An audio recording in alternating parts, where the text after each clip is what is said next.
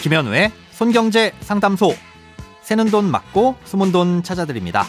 오늘은 증여세에 대한 사연입니다.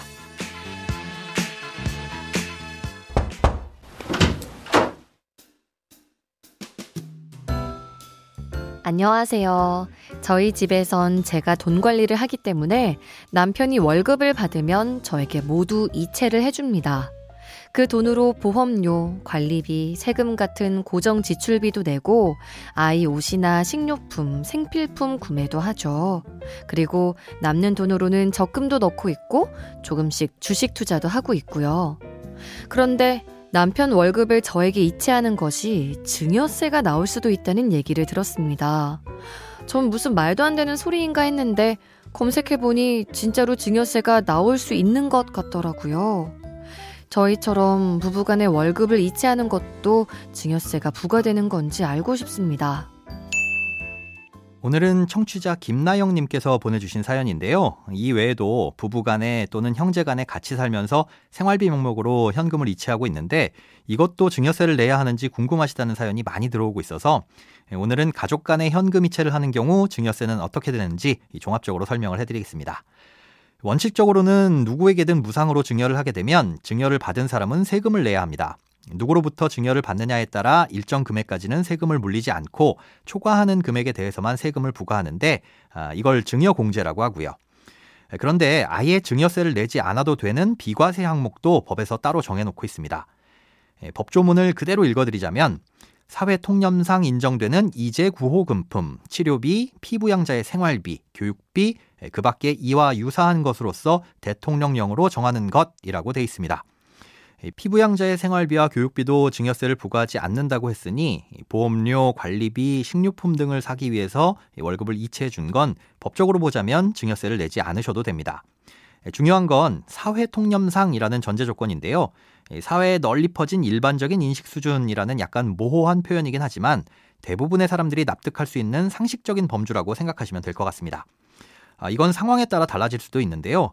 예를 들어 자녀에게 한 달에 몇백만 원씩 생활비를 줬다면 대부분 납득하기 어렵겠지만 해외에서 유학 중인 자녀라면 아, 그럴 수 있겠네 라고 생각이 들잖아요.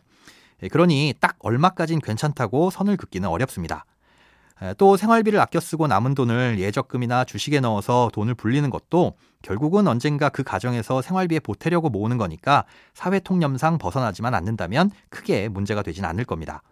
예, 하지만 그렇게 모은 돈을 가족 중 누군가에게 몰아줬다면 그건 금액에 따라 또 다른 문제가 될 수 있는 거고요.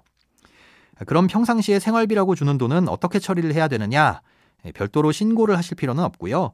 성과금이나 퇴직금처럼 비교적 큰 금액은 가급적 이체하지 않는 것이 좋고 만약 이체해서 가정의 생활비로 썼다면 어떻게 쓰였는지 근거를 남겨두실 필요는 있습니다.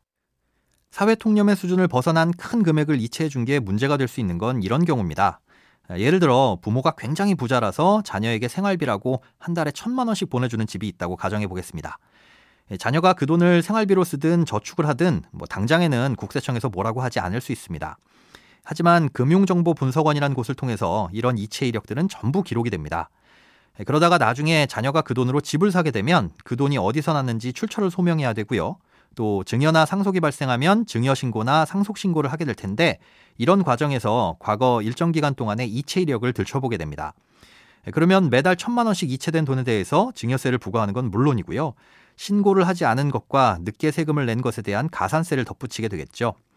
그러니 가족 간에 큰 금액을 이체했는데 세무서에서 아무런 연락이 오지 않더라도 모르고 넘어간 것이 아니니 언젠가 문제가 될 수 있습니다. 자산을 이전해주기 위한 목적의 증여라면 증여신고를 하는 게 맞고요. 그게 아니라 앞서 설명드린 사회 통념적인 수준의 생활비라면 별 걱정은 안 하셔도 됩니다.